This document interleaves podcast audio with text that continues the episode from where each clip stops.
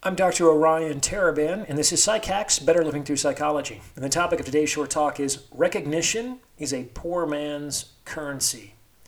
So, this is something that can trip up a lot of folks, especially in the context of their professional lives.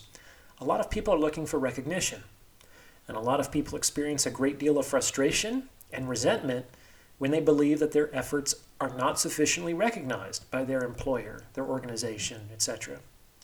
And I can totally understand that. I have felt those feelings before in the past.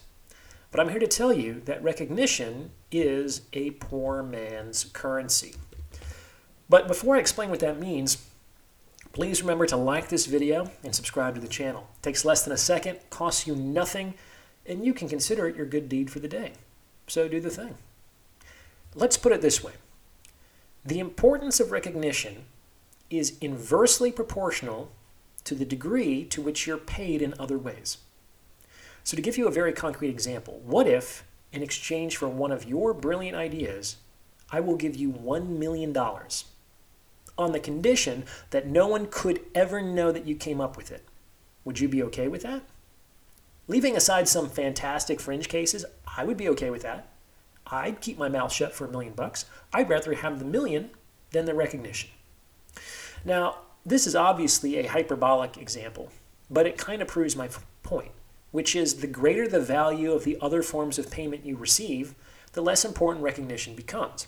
On the other hand, recognition becomes really, really important when your efforts don't result in making you much money, when they don't result in making your life easier, when they don't result in increasing future opportunity. In these cases, because you're not being compensated in other ways, you're really going to want to be paid in recognition. So, recognition is a poor man's currency. And that's because rich men get paid in money. Rich men get paid in having their lives improved. Rich men get paid in increasing opportunity. When I was a starving artist, how did producers pay me? In exposure. When I was an unpaid intern, how did directors pay me? In experience. And in both of those cases, recognition for my efforts was significantly more important to me than it is today. Because what else did I have?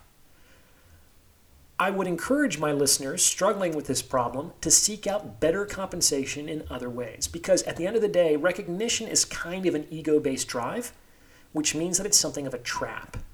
A trap that in this case can ensnare you in poverty and pettiness and envy, among other things.